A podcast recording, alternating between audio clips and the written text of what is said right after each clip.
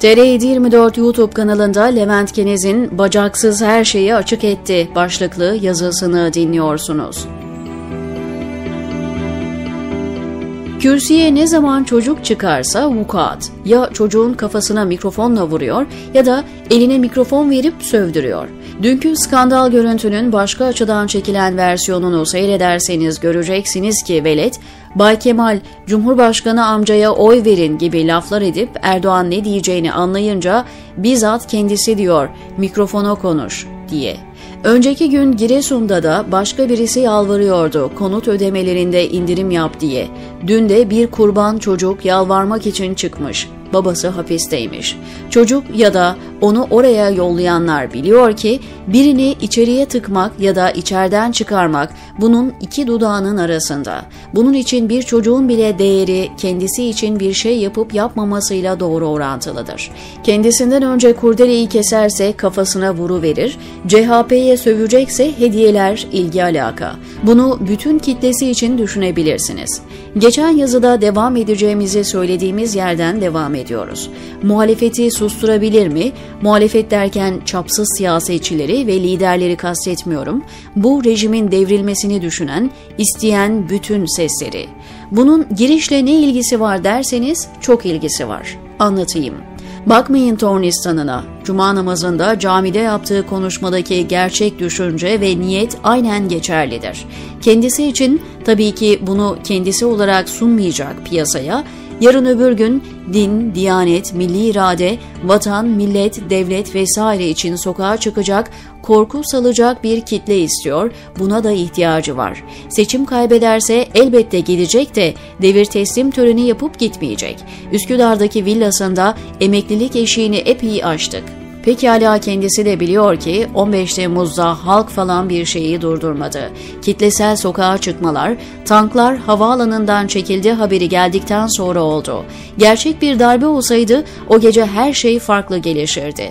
Önceden dışarı çıkanların birçoğunun şüpheli tipler olduğu mahkeme safahatlarında ortaya çıkmıştı. Elinde silah olanların da nasıl elde ettikleri, Bugünkü teknolojik imkanlarla muhalif sesleri susturması pek mümkün değil. İnterneti kesmesi lazım ki kaç gün kesebilirsin. Krizin durumuna göre birkaç gün kesebilir ya da 15 Temmuz'da olduğu gibi ceplere internet paketi yüklenir. Yani sosyal medya yasası Rütük üzerinden kısıtlamalar getirir ama yasaklı daha caziptir. Yurt dışındaki muhalifler daha da çok seslerini duyurma imkanı bulur. Muhaliflerden yeni isimler hapse girebilir. Bugün muhalifiz diye muhalifçilik oyunu oynayanlar biraz da sigorta yaparak konuşmaya başlarlar. En ufak bir gevşemede gezi benzeri muhalif bir ayaklanmanın olabileceği hep aklında. Gezi eylemine katılanlara polis şiddeti dışında bir tehdit yoktu. Ama bu kez bunu aklından geçirenlerin karşılarına kitleleri çıkaracağı düşüncesi hep var. Zaten bu tür şeyleri önlemek için bu düşünceyi bilhassa yayıyor.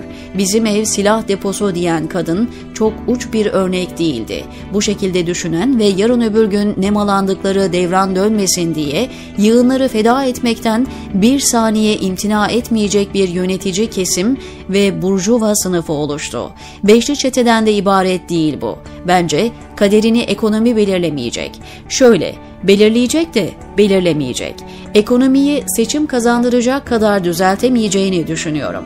7 Haziran 1 Kasım çok öğretici bir laboratuvardır. Hükümet kurdurmayarak kafasındaki planı çok iyi bir şekilde uygulamış, hem MHP'nin hem de HDP'nin aynı anda oyunu azaltan bir iklim oluşturabilmişti güçlü bir devlete ihtiyaç var. Bu da koalisyonla falan olmaz. Muhalefet bir hükümet kuramadığına göre yine bunu yapabilme ihtimali en yüksek olan kimse ona gitmişti oylar. Gelecek şehit cenazelerinden şahsın sorumlu tutulacağını düşünen var mı? Peki şehit cenazeleri gelirse ilk kimi adres gösterecekler? Sadece HDP'yi değil, Dün mafya işlerinden sorumlu bakanın yaptığı gibi olacak. Dün biliyorsunuz söven bacaksıza destek verirken Eren Bülbül'ün katillerinin arkadaşı dedi Kılıçdaroğlu için. CHP ve İyi Parti ne kadar dayanabilir bu baskıya bilinmez. Meral Akşener'i bilmem ama İyi Partililere dikkat etmek lazım. Kürt oyları olmadan kazanılmayacak bir seçim için pek güven vermiyorlar. Bir valiliğin önündeki bayrağı indirip bir kontrollü intifada olduğu zaman bu halkın nasıl tepki vereceğini tahmin etmek zor değil. Akıl verme demeyin. Bunun çok daha beterlerini aralarında konuşuyor, şahıs arada ağzından kaçırıyor planları. Bu kadar iç baymasından sonra peki çıkış yolu ne? 7 Haziran 1 Kasım arasında muhalefet adına ne yanlış yapıldı da ülkenin kaderi değişti sorusunu cevaplamadan çözüm zor. O da yarınki yazıda. Bay Kemal, Cumhurbaşkanı amcanızın yanında kim ki diyor ya dün çocuk. Bunda bir şey yok. Güler geçersin. Ama o adam hain hain diyor ya işte mesele o diyor Levent Kenez TR724'deki köşesinde.